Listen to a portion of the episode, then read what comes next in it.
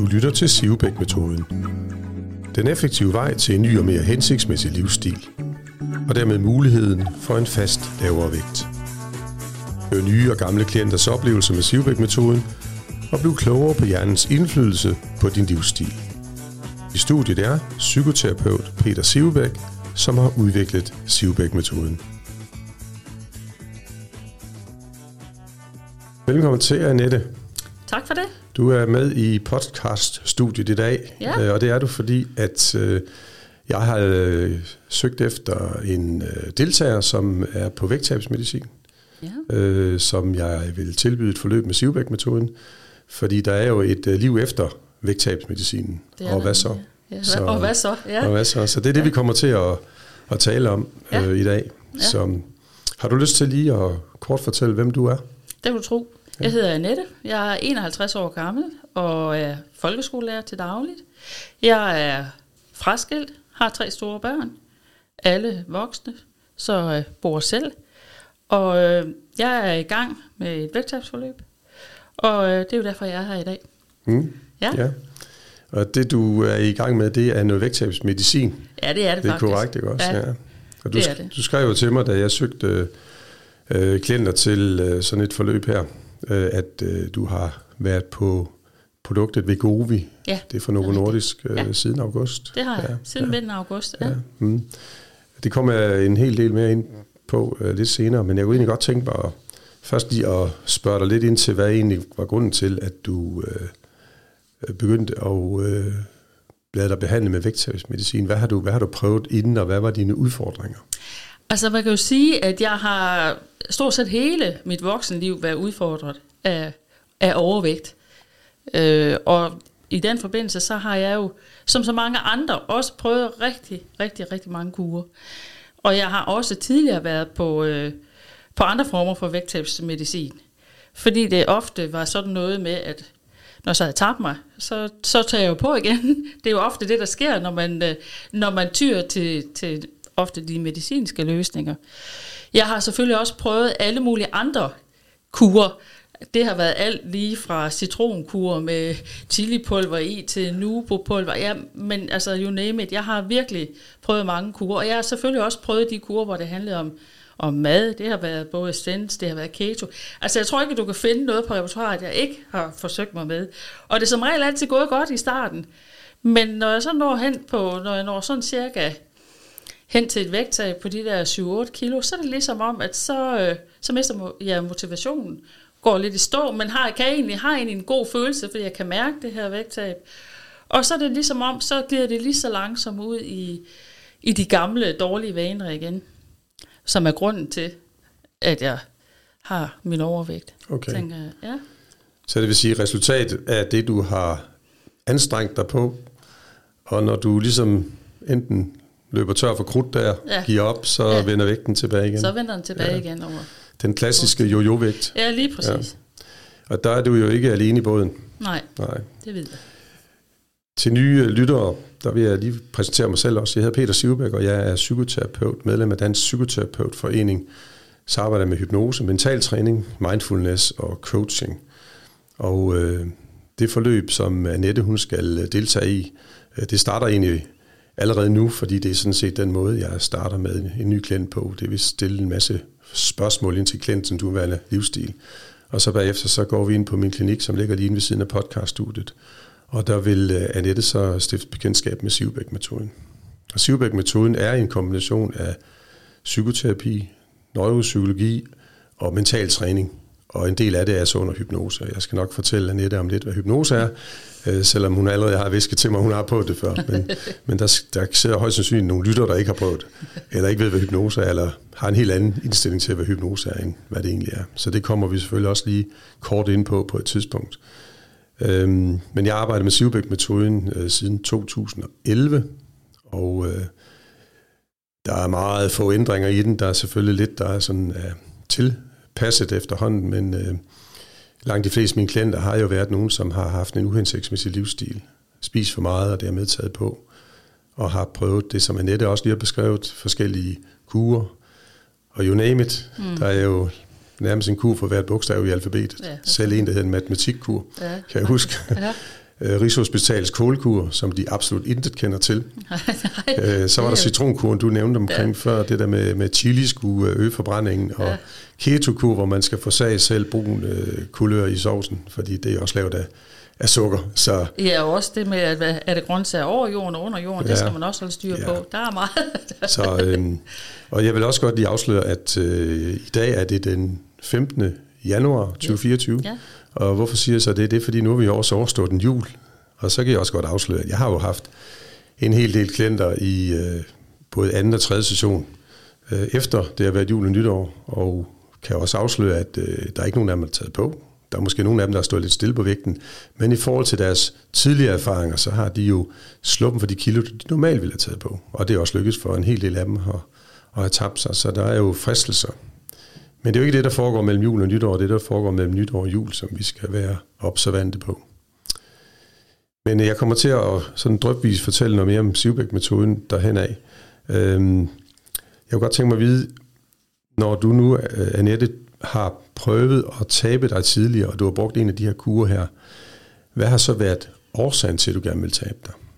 Jamen årsagen er jo, øh, der er selvfølgelig noget udseendsmæssigt i det, men der er også noget i forhold til det her med at kunne føle sig... Øh, uh, altså når man skal bevæge sig, det der med, når man skal ned og have sin sko på, at der sådan lige er en mave i vejen, og hurtigt blive forpustet, og, og så nogle af de der ting, generelt ting i forhold til ens velbefindende, det betyder jo rigtig meget. Og så, så vil jeg også sige, at for mit vedkommende, så betyder det også noget med udseendet. Det må jeg bare erkende, at, øh, at det gør det. Mm. Ja.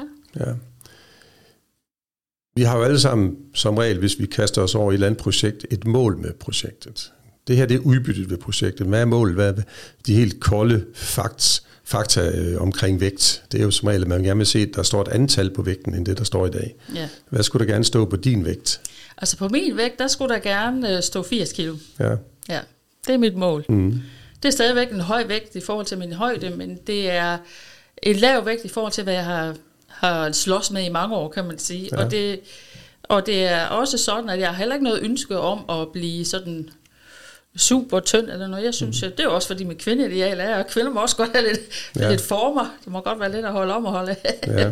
så, så, så det er ikke fordi, jeg så tænker, at jeg skal helt ned og være åleslang. Men, øh, men jeg vil gerne ned, hvor jeg, hvor jeg tænker, at jeg nærmer mig noget, der er normalt vigtigt. Ja. Nu kan jeg ikke lige huske, om du røbede din alder før. Det gjorde jeg. Ja, jeg er 51, ja. Jeg vil have spurgt alligevel. ja, okay. Fordi der er mange af lytterne, som jo øh, sidder og spejler sig i, øh, i de klienter, som jeg har inde i min podcast. Og øh, når du er rundt i 50, ja. og så kan man jo google det bagefter, så er det ok at have et BMI på mellem 25 og 30. Okay, jamen, så gjorde du jo lige, så gjorde du, så gjorde du jo lige mit mål til at være mere mere det, som er ok. Ja, og, og, og, og, og det belægget for det er selvfølgelig, at øh, som du selv siger, du skal ikke ned og være en sylfide. Nej. Det her BMI mellem 20 og 25, det er jo øh, fint nok, hvis vi ligger nede i vores øh, helt unge år, teenageår, øh, helt op til vi måske er oppe i, i 30'erne, måske lige i starten af 40'erne, men så begynder det at blive sværere og sværere at fastholde den øh, helt slanke linje, og det er simpelthen det har noget at gøre med den måde, vores øh, krop øh, kan danne nye muskelfiber på, og har nemmere ved at lære fedt. Der er rigtig, rigtig mange hormoner og, og øh, mikrobiokemi involveret, som øh, jeg ikke skal komme ind på i det her podcast her, fordi så bliver det lidt for langhårdt. Men vi har, vi har sikkert oplevet, at, øh, at i hvert fald os, der er rundt de 50, måske oven i købet har rundt de 60 for nogens vedkommende, jeg kan selv afsløre, at jeg er i hvert fald rundt i 60, at øh, ens muskelstyrke, den øh, aftager jo med alderen. Og man kan godt holde en hel del af det ved lige, sagtens, men den kan ikke undgå at aftage. Og da vores mus- totale muskelmasse i kroppen også er det, der giver os hovedparten af vores hvileforbrænding, så er vi altså i en hård kamp mod vægten, når vi bliver ældre. Så ja. derfor så er det jo også øh, vigtigt, at vi også afstemmer det, som vi spiser med, øh, hvad vi egentlig har brug for af energi i kroppen. Og så. man kan jo sige, det med det aldersmæssige, det har jo også betydning, fordi der, det skal der heller ingen hemmelighed være, og det tænkte jeg jo ikke så meget over i mine yngre år, det tænker jeg mere på nu, det her med sundheden, mm. altså det sundhedsmæssige i det. Jeg vil jo gerne ja. leve mange år endnu, og, og jeg er altså jeg har et højt BMI, og er svært overvægtig. Og jeg har da et ønske om, nu har jeg lige fået mit første barnbarn, så jeg skal da gerne opleve at se, hun bliver sur tak, og, ja. og også øh, de, de børnebørn, der kommer efter, så det har også noget at sige. Og så har jeg jo også en alder nu, hvor jeg jo begynder at mærke de her tegn på det fine ord overgangsalder, som jeg jo også kan mærke, at øh, jeg også er op imod. Ja. Og det kunne nok være et podcast helt for sig selv ja, at tale om det. Det behøver vi ikke tale mere om. Men kommer også i overgangsalderen. Jo, jo. Det Så ja, men øh, jeg kunne godt tænke mig lige at udfordre lidt på vægttabsmedicin. Ikke fordi, jo. at øh, jeg har nogen sådan privat holdning til, om man er på vægttabsmedicin eller ej. Jeg ved godt, at nogen siger, at det er en sutteklud, og det er at springe over, hvad gært er lavest, og det er quick fix osv. Men øh, det synes jeg ikke, at jeg vil øh, udskyde nogle holdninger til, fordi at jeg tror i nogle tilfælde, at det er godt at kunne få sådan et, et boost, altså man kan komme i gang med at tabe sig. Øhm, men øh, det, som er udfordringen med vægttabsmedicin, er jo, at øh, ligesom det hedder beyond, altså hvad sker der, når du på et tidspunkt skal af med det her vægttabsmedicin? Så, øhm, men lad mig lige udfordre med hensyn til vægttabsmedicin. Hvad var dine tanker omkring vægttabsmedicin kontra at nu siger jeg sådan i sine tegn, bare ændre din livsstil. Ja. Altså jeg vil jo sige, at øh, nu er jeg 50, og jeg tror, at jeg siden mit 17. år har været mere eller mindre on-off på kur i en eller anden henseende. Og ofte også i forlængelse af, at jeg har fået børn. Jeg, jeg er en af de kvinder, der har taget 30 kilo på ved hver graviditet. Og det, det, øh, det har jeg også selv været skyld i. Jeg er glad for mad. Men det, der gjorde den her gang, det var jo, at jeg... Øh, man hører jo om medicin, men så var der også rigtig mange omkring. Det er jo meget hype. Der var mange omkring mig, som var på medicinet. Og jeg kunne jo se, hvordan de øh, tabte sig. Fantastisk. Det gik jo hurtigt, og det var effektivt. Og så tænkte jeg, at det her, det, det, øh, det tiltalte mig jo. Fordi nu har jeg prøvet så meget, og jeg var efterhånden, altså jeg har faktisk gået et par år, hvor jeg tænkte, nu hviler jeg i mig selv, nu hviler jeg i at, at sige, jamen du er en, en rund pige, og, og, øh, og ikke gøre det til noget, der skal fylde, men, men, men i kraft af, at alderen jo også kommer, så kommer der også det sundhedsmæssige aspekt indover. Og så tænkte jeg, jamen, øh, jeg går til min læge. Jeg var faktisk ikke, øh, jeg tænkte, jeg får det nok ikke. men, øh, men det gjorde jeg. Øhm, og da jeg fik det, så må jeg også bare sige, at det, det gik. Det gik hurtigt til en start. Det var nemt. Det var meget nemt ja. til en start, ja. Mm. Var der nogle betænkeligheder, gav lægen der, eller sygeplejersken, hvem du nu talte med, nogle informationer om forløbet, og hvad så, når du nu engang er kommet ned på de der, var det 80 kilo? Ja. ja. Altså man kan jo sige, at vores samtale omkring det, det, det, fordi jeg bliver jo præsenteret for, at når du starter på det her ved Govi, så er det livslangt. Og jeg vidste jo godt, da jeg gik ind til lægen, at det for mit vedkommende var ikke livslangt. For jeg havde ikke lyst til, at det skulle være livslangt. Både af økonomiske grunde og mm. mange andre grunde. Ja. Men som hun sagde til mig, hun sagde til mig livslangt, eller når du har fat i, altså når du nåede din mål, og du har fat i de gode øh, levevaner. Ja. Ja. Nu har jeg ikke selv prøvet medicinen. Nej. Øh, og jeg vil gerne afsløre, at jeg er ikke over 30 i BMI. Så jeg kan nok heller ikke få det. Nej, det kan du nok Jeg er heller ikke under 25. Nej. Så, men... Øh, men jeg har faktisk, jeg vil også sige, at jeg har altså øh, veninder med en omgangskreds, der også har fået det, selvom de ikke har BMI på 30. Ja. Det øh, ved jeg også godt. Der har også været en hel del i medierne omkring ja. øh, nogle læger, specielt en lægeklinik, mm. som er ikke en praktiserende læge, men en anden type læge, måske en sundhedslægeklinik, som har udskrevet, ja. jeg tror det var frem, der var det 17.000 recepter, men det var jo inde på, på 4-5 måneder. Ja. Så der er nogen, der øh, har lidt øh, let ved at skrive på receptblokken, men, ja. men øh, dem om det. Øhm, det øh, podcast her primært skal dreje sig om, det er selvfølgelig, hvad så bagefter ja, vægttabsmedicinen. Mm. Øhm, fordi at øh, vi kan ikke undgå, at der er nogen, der, som du selv også har erfaret, øh, føler sig tiltrukken af at at få den her pen øh, stukken ja. i, i låret, i låret eller hvor den skal hen, øh, en gang om ugen. Ikke? Ja. Også, og så er der forskellige styrker af ja. medicinen. Og, øh, og hver øh, styrke, de to første styrker, de koster det samme, mærkeligt nok. Ja. Og så er der så den aller, aller sidste, som koster omkring 2400 kroner om ja, måneden, 2,4 milligram. ja. øhm, så, så, så din erfaring var altså i starten, der, der, der fik du faktisk også et, også et godt vægttab. Ja, det, altså det, det var meget nemt i starten, ja. fordi jeg, jeg mistede appetitten. Ja. Så det var slet ikke noget problem, hvor man kan sige, når man er på kur normalvis, så er ens hjerne jo meget fokuseret på alt det, man ikke må. Sådan er det jo ofte. Øh, men den udfordring havde jeg slet ikke her. Normalt, hvis jeg er på kur, så kan jeg godt sådan tænke meget mad, men det er også fordi mad har en betydning i forhold til at spise på følelser. det er jeg godt klar over. Men, men, øh, men jeg tænkte slet ikke på mad. Så man kan sige, for mig var det her faktisk, da det kom, var det vidundermiddel. Fordi jeg følte ingen sult, jeg havde nærmest et madlede, og jeg tænkte ikke på mad 24-7. Nej. Mm. Og uh, din udgangspunkt, hvad, du har skrevet det i din uh, mail til mig, men uh, sådan med dine egne ord, hvad, hvad, hvad lå din vægt på, da du startede med medicin? Den lå på 103,7. Ja. ja, og i dag der har vi jo lige været inde på min uh, kropsscanningsvægt ja. uh, som udgangspunkt, inden vi gik ind i podcaststudiet. Og der står din vægt så på 92,4, og det passer jo meget godt overens med det, du skrev til mig, at nu vejer du 92 kilo. Ja. Det er jo en vejning med tøj på, hvor jeg estimerer, hvor meget de tøj vejer. Mm. Og så kan du også have spist og drukket noget i dag, så, så det passer meget godt. Øhm,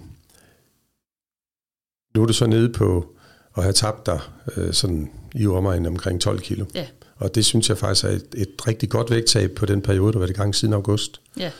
Øh, det er sådan godt og vel øh, lidt over fem måneder. Ikke? Ja. Øh, jeg plejer at sige til mine klienter, at det vægttab må maks ligge på mellem et halvt og et helt kilo om ugen. Mm. De fleste, de ligger også deromkring. Og så kan man så sige, at hvis du ligger på halv kilo om ugen, så svarer det også til, at du har sådan cirka et vægttab på et par kilo om måneden. Plus det løse, så ligger du så det også omkring de der 12 kilo, øh, ja. når der er gået de der øh, lidt over fem måneder. Så øh, du har allerede ikke følt øh, dig voldsomt øh, tiltrukket af at spise noget ud over det, som du ved, du skulle have?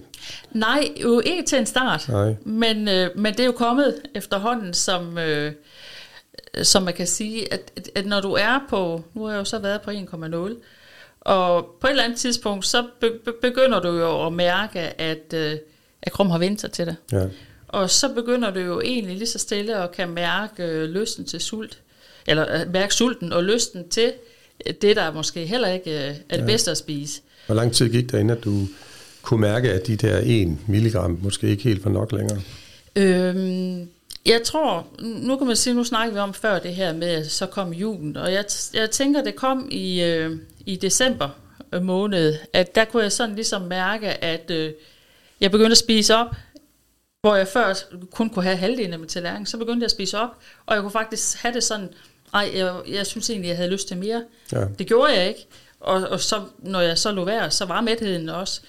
Men det var der, jeg sådan lige så langsomt mærkede, at det kom. Og så kommer vi jo hen i en julemåned, hvor der er mange fristelser, og jeg kunne ikke modstå dem. Nej. Øhm, og det vil sige, at jeg, selvom jeg var på Vegovi, så tog jeg faktisk på. Nu har jeg lang juleferie som lærer, det har vi jo, så privilegeret er vi. Så jeg tog faktisk på i de der 14 dage hen over julen. Øhm, og ikke nok med det, så var jeg faktisk også, øhm, og det var faktisk også derfor, jeg valgte at kontakte dig omkring det her, fordi det dukkede lige op øh, på Facebook, dit, øh, dit tilbud her, og der sad jeg, jeg faktisk har været et par dage, hvor jeg havde været i en Vegovi-krise, Ja. fordi at det jeg opdagede var, at det var jo ikke bare sådan, at, at sulten kom snigende tilbage, at jeg kunne spise mere. Det der også kom tilbage, og det er jo den, som gør, at jeg tænker, at det her, det skal jeg ud af, fordi det ændrer det her medicin ikke på. Det her medicin er quick Øh, det er det her med, at jeg kunne begynde at mærke øh, lysten til at crave, og det har været det, der sådan, er noget af det, der er fyldt for mig, det her med at spise på følelserne. At jeg mærker simpelthen en uro ind i, i øh, stor, tom uro, og, og der, så går jeg ud, og så begynder jeg at fylde det med mad, fordi det er det, jeg har været vant til, det er det, jeg plejer at gøre. Og det kunne jeg altså også godt, selvom jeg tog ved gode. Okay. Så er jeg så blevet sat op øh, på 1,7 nu, og det kører jeg så på på anden uge nu. Jeg kan godt mærke en lille forskel, men jeg mærker ikke samme effekt som i starten. Nej. Det, det fører mig frem til to spørgsmål, som Ja. du kan besvare, fordi du jo har erfaringen nu. Ja. Det er, at... Øh, og nu skal jeg passe på ikke at bruge ledende spørgsmål. Hvordan, hvordan har Vegovi haft effekt, eller har Vegovi haft nogen effekt på... Og det er et ledende spørgsmål. har Vegovi haft nogen effekt på dine vaner og mønstre? Altså det vil sige, hvis du nu stoppede med Vegovi i morgen, ville du så have ændret vaner og mønstre hen Nej. over de her fem måneder? Okay. Nej. Nej. Og du har også lige fortalt, at øh, for at øh, vedligeholde effekten, så skal du op på en højere dosis. Ja. Nu vil jeg godt afsløre, at jeg har en fortid øh, for mange, mange år siden som politibetjent, var jeg ret rundt inde på Halmtorvet. ja, og der stod jo også nogle, der stak sig i maveskin derinde eller andre steder. De skulle også have en højere dosis. Ja, ja.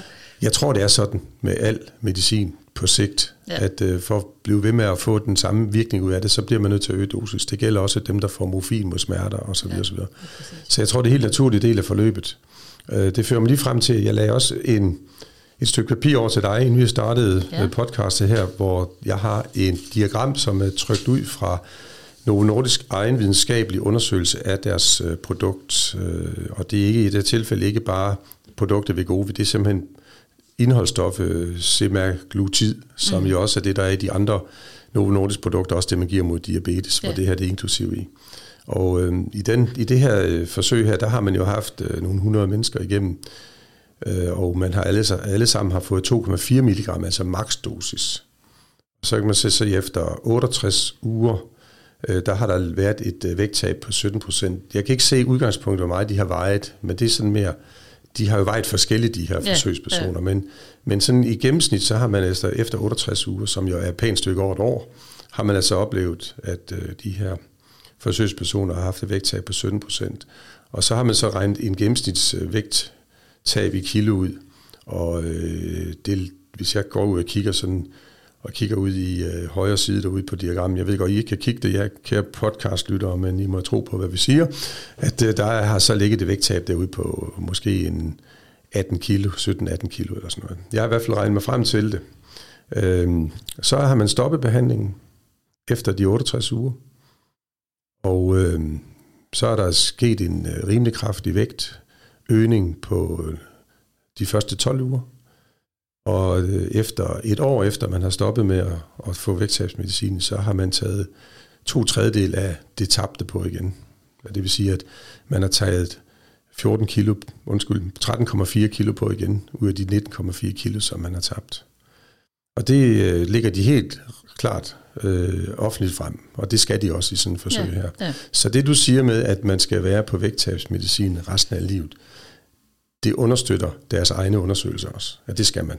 Og jeg kan jo godt tænke, og det, det her med, fordi jeg, jeg følte mig jo sådan lidt fanget i en fælde, det sagde jeg også til dig, det her med, ja, være på det resten af livet, men hvis jeg allerede nu, knap et halvt år inde i forløbet, faktisk mærker, at øh, at selvom jeg er på en dosis, at jeg kan tage på, og jeg faktisk kan øh, spise, så tænker jeg, så kan man ende på 2,4.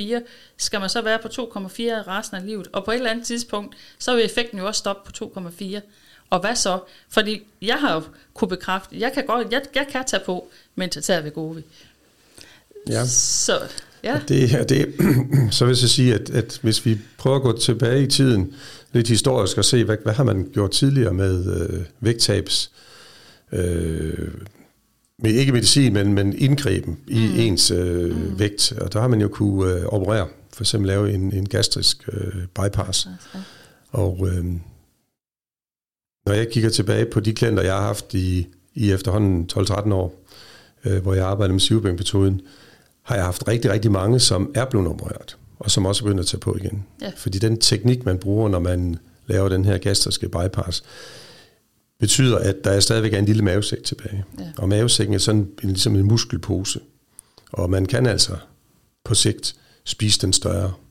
Og hvis man så der også til at spiser noget, der er uhensigtsmæssigt, fordi man har jo et valg, der kan ikke være ret meget mad dernede, og hvis jeg så vælger det uhensigtsmæssigt, så kan jeg jo også få nogle mangelsygdomme, fordi at jeg måske fylder for mange kulhydrater, for meget sukker og sødt mm. ned i den, og ikke får det, som jeg egentlig har brug for.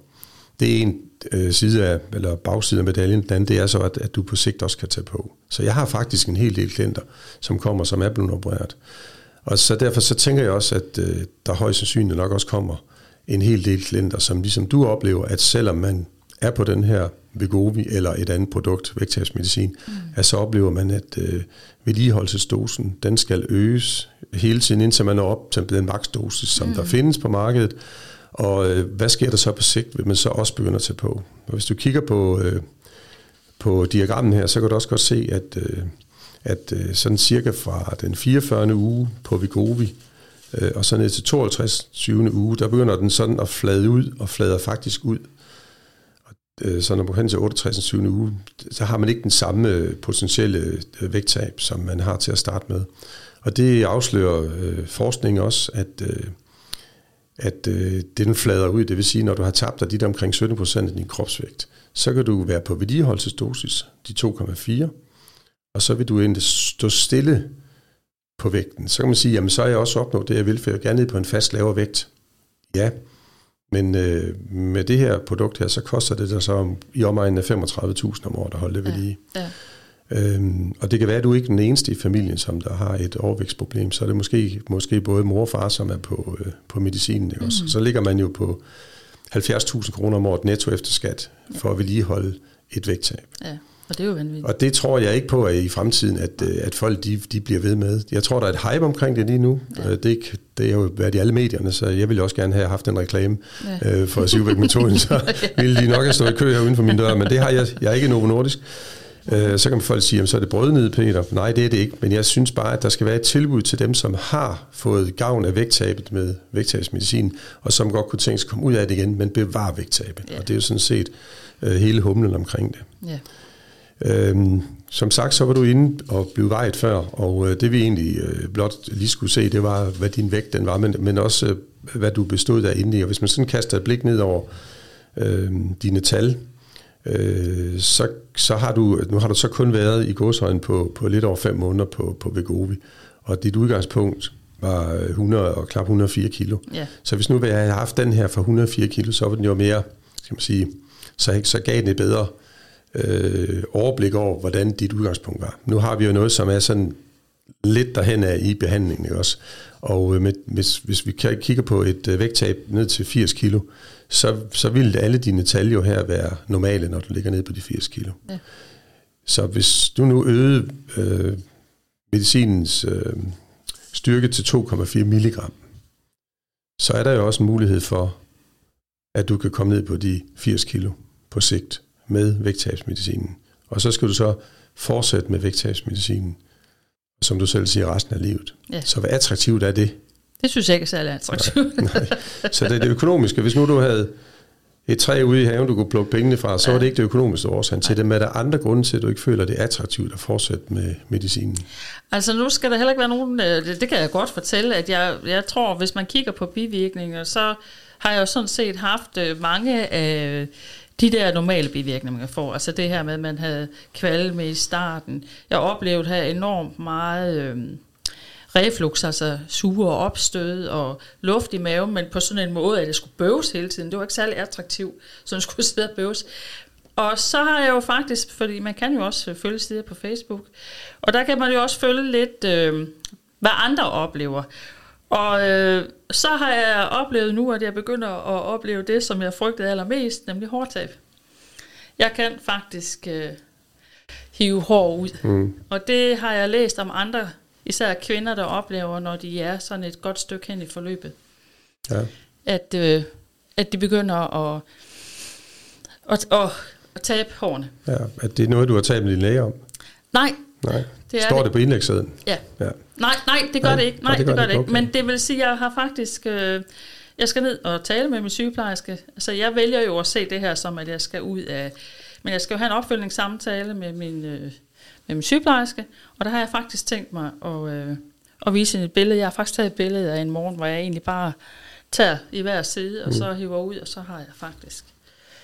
Så nu at drage sammenligne med øh, visse typer kraftbehandling, som også kan give hårdtab. Ja. Øh, så er det jo klart, at, at, at øh, det her hormon, som der er i den her sprøjte her, du sprøjter ind i din krop, er noget, som kroppen producerer øh, selv. Mm. Øh, det her det er så en efterligning af det. Ja. Og hvor der er virkning, er der som regel også altid en bivirkning. Ja. Og de bivirkninger, du har nævnt her, er jo også nogle af dem, som jeg har hørt tidligere. Ja. Øh, der er også nogle, der er mere alvorlige, og sådan er det jo også, når man kigger på indlægssedlen, at bivirkninger, oh, så er der ja, 1 til 10 kan forvente at opleve det, 1 til 100, 1, eller 1 til 1000 eller 1 ja. til 100.000. Ja. Så selvfølgelig er der nogle eksempler på noget, der er værre end det, du oplever her, men at begynde at tabe hårdt, må jo sådan set også være slemt nok i sig selv, kunne jeg forestille mig. Altså som kvinde, så... Ja, det kan jeg forestille mig, men det, det, det, det, det er måske lidt mere naturligt. Der sidder rigtig meget af intimitet, ja. det sidder ja. faktisk over. Ja. Ja. Altså, øh, jeg, jeg var ved min egen læge i anden anledning øh, i efteråret sidste år. Ja. Og øh, fordi jeg har en læge, som øh, godt kan lide og sådan at snakke om forskellige temaer, og han ved også, hvad jeg laver, mm-hmm. så spurgte jeg ham, øh, Henrik, øh, hvad siger du til dine patienter, når de nu kommer og har tabt sig det, de skal med øh, vægttabsmedicinen? Så siger han, ja, det ved ikke, men sådan, hvis jeg skal give dig umiddelbart smart svar, så tror jeg, at jeg lader være med at forny deres recept, for nu har de jo nået deres mål. og hvad sker der så? Ja, det ved vi jo egentlig ikke, siger han så. Nej. Men jeg forventer, at de tager på igen. Ja. Og hvad så? Jamen, så må de jo have en recept igen. Ja. Så det er jo skruen uden ende. Ja. Lægerne ved det heller ikke. Nej. Og så er der selvfølgelig også det samfundsmæssige i det, som jo også har været i medierne, det med, at det koster regionerne bunkevis af penge, fordi at øh, ikke til det, du får ved Govi, fordi ja. der skal du betale hele dynen selv. Ja, Men hvis det er den ved Govi, som er indbygget i det medicin, man giver til diabetikere, så har der jo været en kæmpe indhug i kassen, fordi at mange diabetikere, det er jo klart, de vil gerne have det bedste medicin, som også har måske den her indbygget mulighed for at tabe sig. Og øh, øh, sygesengen af Danmark lukker jo ned for tilskud til de her typer medicin, eller har gjort det, det gjorde det her fra 1. januar i år. Og øh, øh, Medicinrådet har jo indgivet til Lægemiddelstyrelsen, at man ikke længere skal yde tilskud til det her øh, diabetesmedicin heller, som indeholder... Øh, som vi altid skal lige læse, semalglutid. Ja, det, det, ja, det indeholder ikke ved gode, for det er bare produktnavn på det. Ikke også? Så, så, så der er jo lagt lidt i, i brændeovnen til, at øh, det bliver dyrere for dem, som, som er på det her, og samtidig så dem, som har en diabetes, øh, som får det her som skal man sige, et, en, et add-on, at de så skal til at selv betale for det og, eller skal over på noget ældre medicin og diabetes. Det synes jeg selvfølgelig er lidt ærgerligt, at man ikke kan tilbyde en diabetiker det aller, allerbedste. Ja. Øhm, men det, det er jo sådan, det udvikler sig. Ja. Så hvad er alternativet er der så? Nu har du jo selv prøvet en masse kurer tidligere. Du har jo været på keto, og du har været på en eller anden citronkur med, med ja, chili og, og, og alt muligt andet. Jeg kender også hvidovkuren og ja, kålkuren ja. og alt. Ja. Og jeg kender dem alle sammen fra mine mange, mange klienter. Jeg havde sådan, jeg har aldrig sådan regnet efter mange sessioner, jeg egentlig har haft med klienter med Sivbæk-metoden, men jeg har sådan rundt regnet Tænk på, at det er nok i omegn af 3.000, øh, siden jeg startede. Det er selvfølgelig ikke 3.000 forskellige Nej. mennesker, fordi de har jo kommet her, men det er i hvert fald langt over 1.000 forskellige, der har været her. Og så er der også dem, der kommer til opfølgninger, men det kan vi lige komme tilbage til om lidt. Men hvad, hvad, hvad, hvad er alternativet? Hvis nu du skulle tænke, nu, nu øh, skal jeg ikke længere have fornyet min recept, jeg har været op på den nye dosis, og kuren er igen fladet ud, og jeg kan mærke, at jeg har lyst til at spise igen, og jeg ja. begynder sådan stille og roligt at tage på, så har du to valgmuligheder. Du kan gå op til lægen og få en recept på en kraftigere øh, styrke i medicin, eller du kan droppe det. Ja. Så med hensyn til en kraftig styrke medicin, det, det kan vi sådan forudsige, hvad der sker. Så kan du måske holde den kørende et stykke tid længere, og så kan du gå op i en endnu kraftigere, til du er op på maksdosis. Ja. Og selv med maksdosis, så flader kugen også ud. Ja. Og resultatet er, at den dag du så stopper, så stiger din vægt. Ja. Så hvilket alternativ tænker du selv, der er? Jamen altså jeg, jeg, altså, jeg tænker jo det her med, at noget, der også er blevet tydeligt for mig her, i det her forløb, det er, at øh, jeg begynder at mærke, øh, jeg nævnte også lige før, det her med at, at, at spise, spise på følelser faktisk. Ja. Øh, det blev simpelthen så tydeligt for mig her i min juleferie, at øh, det er altså noget, der sidder, det er noget, der sidder i psyken. At øh, den der, det her behov for at, at tilfredsstille noget med, med mad. Så jeg tænker jo faktisk, at øh, det jeg nok skal arbejde meget mere med, det er nok det psykiske aspekt i det, ja. i forhold til mit forhold til mad.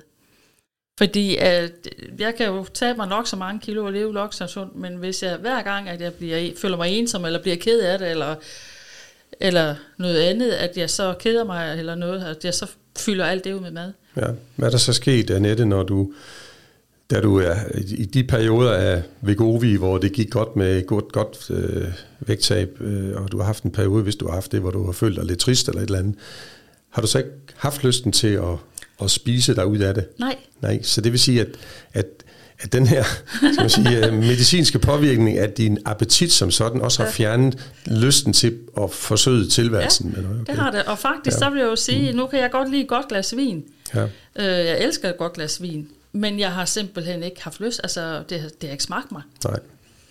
Det er samstemmende med det, jeg hører fra mange af de klienter, som jeg har i dag, som mm. er på Sivbæk-metoden, og som også er på Vigovi. Ja. Du er jo den første klient, som, som kommer her, som har været på Vigovi, som jo egentlig ikke selv har i går så en bedt om at komme i uh, behandling med, med Sivbæk-metoden. Dem, jeg har i behandling, er jo nogen, der selv har opsøgt en klinik. Ja. Øhm, men, men jeg har hørt det fra, fra, øh, fra langt de fleste af dem, at der sker et eller andet med ens øh, smagsoplevelse. Det der med, at man, øh, man kan være med i maven, men stadigvæk sulten i øjnene, men, men, men man har, man, man ligesom, man har, jeg vil ikke kalde det direkte madlede, men det kommer lidt derhen. Man spiser, ja, man spiser faktisk for at overleve. Ja. Og når du spiser, altså mm. du kan, jeg kan jo sidde til at starte med, så kunne jeg jo sidde med min lille madpakke, en robrødsmad, og når jeg så var lidt over halvvejs, så var jeg ved at kaste op. Ja altså, når du så tænker, tænker på, nu, nu, nu er der, der er forskel på, om man, man øh, spiser for ens egen lykkeskyld, hvis man mangler et eller andet kærlighed i livet, fordi mad er jo kærlighed. Det er ja, jo, man, det er. vi bliver eksponeret for det, når vi ja. bliver lagt til mors bryst. Og det første modermælk, det er lidt ekstra sødt, og så den her varme ja. øh, gør jo, at man har en oplevelse af, at man øh, bliver, der bliver draget omsorg for en. Ja. Og det sætter vi lige med mad. Ja. Og øh, hvis vi ellers er vokset op i en nogenlunde velfungerende familie, så har der også været nogle måltider, hvor vi har spist sammen med vores forældre, og måske vores søstre, som også bliver øh, opfattet som, som kærlighed eller omsorg. Ikke? Jo. Og når vi i vores øh, voksne liv øh, mangler kærlighed og omsorg, og vi ikke lige umiddelbart kan få det øh, ved en, der sidder ved siden af en i sofaen, øh, så går vi ud og finder det ude i køkkenskabet. Lige præcis. Ikke? Og når Vegovins virkning slipper tag i dig, fordi at øh, styrken den, den ikke er stærk nok længere, ja. øh, så vender trangen til at, at, at spise på følelserne tilbage. Er det korrekt? Det er fuldstændig korrekt, ja. ja. Så kan jeg da godt fortælle, at nu tror jeg, at jeg hopper ud i, der sidder måske nogen, der tænker, det er der Sivbæk-metoden. Og som ikke har hørt nogen af mine tidligere podcasts, tænker, hvad er det så for noget? Han hedder Sivbæk, ham der. Hvad er det så? Er det ham, der skal stå hjemme i køkkenet og lave mad til mig? Og sådan noget? Nej, det er det altså ikke. Det er ikke tid til. Øh, som jeg nævnte kort tidligere, så Sivbæk-metoden er faktisk øh, terapi. Øh, og i den her terapi, der bliver der også draget omsorg for øh, dine øh, følelser. Altså hvad så det har skabt dig, hvis du føler dig ensom, hvis du har, hvis du har øh, noget med dit selvværd, eller hvad det nu kan være af udfordringer, mm. så bliver der arbejdet terapeutisk med det, og det er der psykoterapien, den kommer ind. Og det er selvfølgelig meget individuelt. Så derfor, jeg, jeg kunne jo godt have 20 personer siddende i 20 stole foran mig. Og så kunne jeg jo sagtens træne det med Sivbæk-metoden, ja. hvis man tager bare det der, skal man sige, øh, det klassiske, og, og så kan de øh, lære at arbejde med det. Men øh, hvis nu, at øh, du sidder derovre og har nogle følelser i klemme af en eller anden årsag, som du spiser på, i ved stolen siden af der sidder en anden, som har nogle følelser i klemme, men af andre årsager, så kan jeg ikke nå ned og bearbejde de ting. Så derfor er Sivbæk-metoden et individuelt forløb, hvor man også kigger på det, som der har skabt øh, trangen til at spise, øh, hvis man føler sig lidt trist. Hvad er så grunden til, at man føler sig trist? Og det er meget individuelt, men det er altså simpelthen terapien i det. Selve metoden består af to ting. Den ene ting, det er at øge din mæthedsfølelse. Og nu kommer vi ind på det her hormon, der hedder GLP-1, som jo i bund og grund er det, som øh, man efterligner med øh, det aktive stof i Vegovi. Mm. Når vi ikke sprøjter os med et medicinsk produkt, som på den måde kunstigt efterligner det hormon her, så dannes hormonet automatisk. En lille smule af det, når maden kommer ned i vores mavesæk. Det er med til at sætte nogle processer i gang omkring vores fordøjelse. Det mest øh, den mest største øh, øh, mængde af, af mæthedshormonens dannelse, når maden passerer ud i vores, i vores første omgang i vores 12 fingertarm, og så videre ned i vores tyndtarmsystem. Og de her hormoner, som der dannes af GLP-1, gredin, kommer så via blodet op til hjernen og påvirker vores appetitcenter. Og det er jo klart, når du så sprøjter dig i maveskinnet eller i lort en gang om ugen, mm. øh, så påvirker det jo dobbelt op, kan man sige. Nu får du 1 milligram jeg aner ikke, hvor mange milligram kroppen selv producerer per måltid. Det er der sikkert nogle kloge hoveder, der har forsket sig frem til. Kunne jeg forestille mig. Øh, men, men lad os nu antage, at øh, det også var 1 milligram, du får det, eller du får måske 4 eller 5 milligram produceret i din egen krop af det samme hormon. Så vil sige, så har du en dobbelt op virkning, når du øh, får injektionen samtidig. Mm. Og mister hurtigt appetitten og spiser mindre. Ja. Det er logik. Nu øh, sprøjter du af maske en gang om ugen, og det fortsætter du med hen over ugerne. Så er kroppen så viselig indrettet, at den sparer på sine ressourcer. Så hvis du tilfører det her hormon kunstigt udefra, så dæmpes kroppens egen produktion af det samme hormon. Og det er derfor kurven den flader ud. Så bliver du nødt til at få en kraftigere styrke ind, mm. for ligesom at erstatte det, som kroppen ellers ville have produceret. Ja. På et tidspunkt når du op på den styrke, som er 2,4. Hvorfor 2,4? I don't know. Det kan jeg ikke svare dig på. Det, vis, det, det viser forskning sikkert, at hvis man går øger dosis yder, yderligere, så, så skaber man højst sandsynligt nogle flere og kraftigere bivirkninger. Ja. Så man har nok fundet et eller andet niveau, hvor man ikke må gå over. Og, det kan også, og alligevel så flader kurven ud, hvad vi kan se på det diagram, som jeg er med her. Alle kan jo ind og se det diagram, hvis de øh, googler nogle nordiske øh, forskningsresultater på, på øh, semaglutid, fordi de ligger fremme. Og så kan man se, at kurven flader ud. Og det er simpelthen fordi, at dit, din, din krops egen produktion af det her mæthedshormon øh, ophører mere eller mindre. Mm. Er der andre steder, hvor man har den samme effekt? Ja, for eksempel melatonin, som jo er et, øh, vores søvnhormon. Øh, det kan man... Selve øh, mængden af melatonin falder øh, fra vi er cirka 50. Og det er derfor, ældre mennesker sover mindre. Det er ikke fordi, de ikke fysisk har behov for længere søvn øh, men de, øh, de går måske tidligere i seng, øh, og de vågner også tidligt. Nogle gange vågner de også om natten, og ikke kan falde i søvn igen. De mangler den her positive påvirkning af søvnhormonen. Det er mm. altså det samme som, hvad var han hed, Ole Lukker, der drysser sådan noget sovestøv ned i, mm. i øjnene på os, ikke? som vi kan vide som barn. Men det her melatonins øh, produktion i kroppen, nedsættes også i takt med, at du tilfører det øh, kunstigt. Så det gælder faktisk, når vi får hormoner udefra kunstigt, så begynder kroppen selv at danne mindre af det. Mm. Så det vil sige, når du så på et eller andet tidspunkt har nået der, hvor du ikke kan få mere øh, kunstigt udefra, kroppen har stanset sin egen produktion, så er du jo lige vidt, fordi så står din vækst stille. Og så det vil sige, det øjeblik du så, det viser kurven også her, det øjeblik du så stopper med medicinen, så øges din vægt kraftigt de første uger efter. Det er fordi, nu har du ikke engang din egen krops mæthedshormon til gode.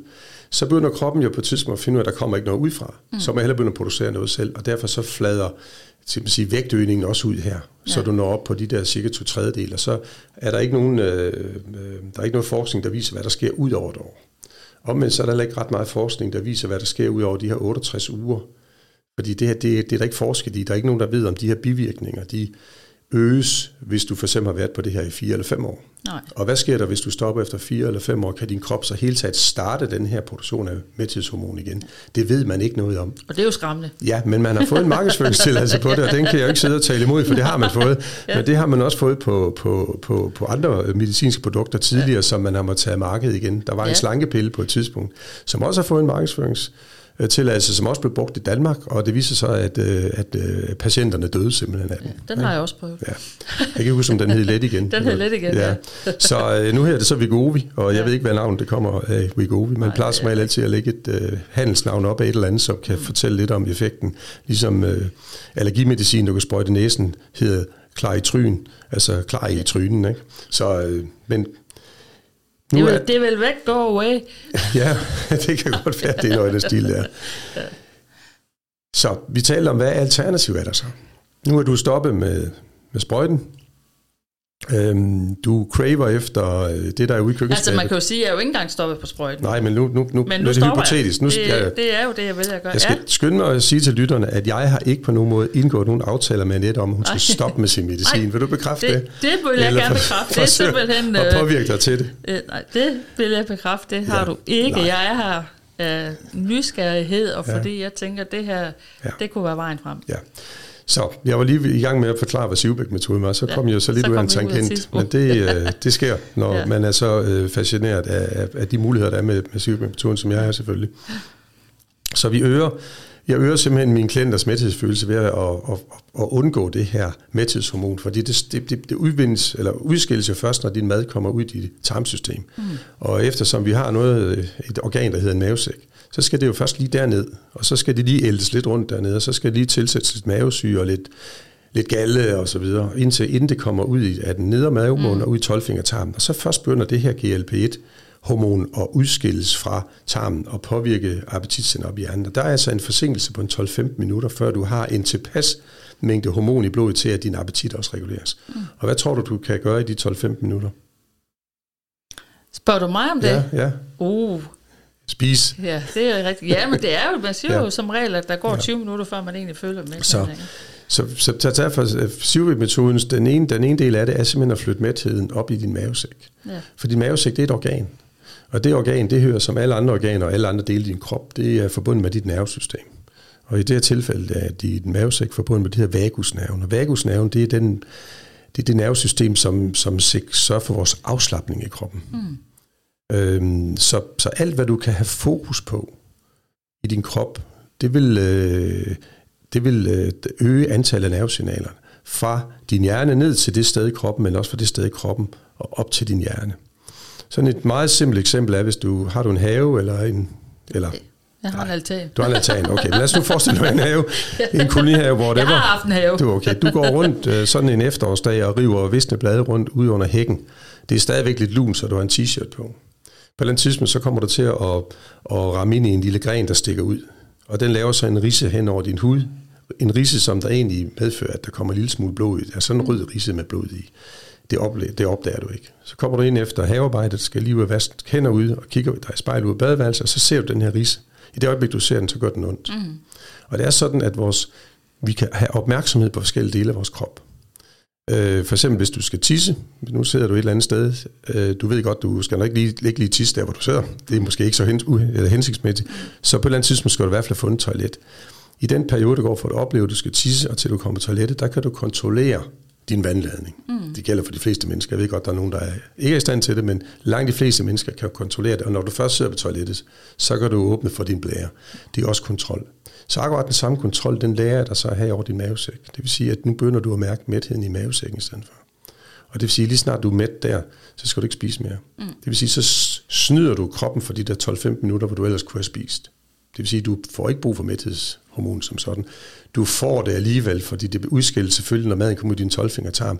Men da det her, det er en, skal man sige, en mere mental mæthedsfølelse, end det er en fysisk mæthedsfølelse, altså hormonel op fra din, uh, dit appetitcenter, mm. så forstyrrer det ikke produktionen af dit mæthedshormon. Så det vil sige, at der er ikke ingen bivirkninger ved det. Som regel, når mine klienter kommer her til den første session, så vil de allerede mærke den her øgede mæthed allerede ved første måltid derefter. Ja. Det skal så holdes ved lige, men det skal du jo også med medicinen. Men der er ikke nogen, som sagt, ingen bivirkninger ved det, og du betaler et beløb for at komme i, i, i et forløb med Sivbæk-metoden. Mm. Selvfølgelig, hvis du skal komme til en opfølging, så koster det selvfølgelig også, men du kommer aldrig i nærheden af at betale det samme. Nej. Så allerede det er det økonomiske argument for at vælge medicin fra at vælge Sivbæk-metoden til, er selvfølgelig til stede. Podcast her er egentlig ikke lavet for, at jeg skal sælge Sivbæk-metoden. Det er mere for at give et bud på, at der er andre muligheder. Den anden del af Sivbæk-metoden, det er så mønsterafbrydelsen. For nu kommer du ind til det her med, hvad du plejer at gøre. Så længe du, kan, så længe du øh, kemisk kan øh, dulme din krop så meget, at du ikke har lyst til det, du plejer ja. at gøre, så, er det jo, så, så, så fungerer det jo. Men du går også glip af nogle smagsoplevelser, fordi, som du sagde før, jeg kan jo egentlig godt lide et glas rødvin, men nu smager det mig ikke rigtigt. Nej. Det er jo lidt ærgerligt, hvis et godt glas rødvin først smagte dig, medmindre at du selvfølgelig tømte et par flasker, så var det et andet problem, vi skulle snakke om. men i det her tilfælde, så taler vi jo om en nydelse. Ja. Ikke? Og derfor hedder det sådan set også et nydelsesmiddel, eller et rigtig lækkert stykke chokolade. Ikke? Den første, det første stykke af det, der giver nydelsen, resten det er bare øh, automatfunktion, ja. det er bare robotarmen. Ikke? Så, så, så du ved medicin, der fratager du også selv noget nydelse.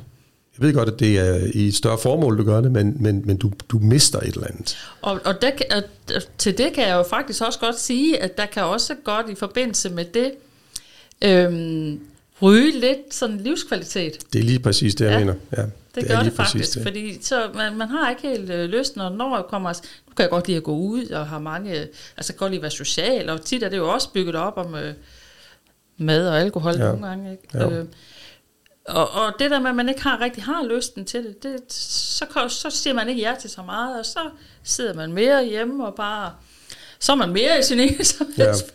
Så det, det påvirker også livskvaliteten, det gør det helt klart. Ja. Og derfor så er Sivbæk-metoden jo et rigtig godt alternativ, fordi der er ikke noget, der er forbudt. Nej. Du kan drikke alt det rødvin, du vil. Du kan spise alt det chokolade, du vil. Men det har du ikke lyst til. Men du har ikke lyst til det, fordi du kemisk er blevet, har mistet lysten. Mm. Du har ikke lyst til det, fordi du har ændret vaner og mønstre. Du har simpelthen ikke behov for det. Nej. Du nyder det første glas af de to første glas rødvin, mm. og så er det det, at du nyder de to første stykker chokolade, så er det det.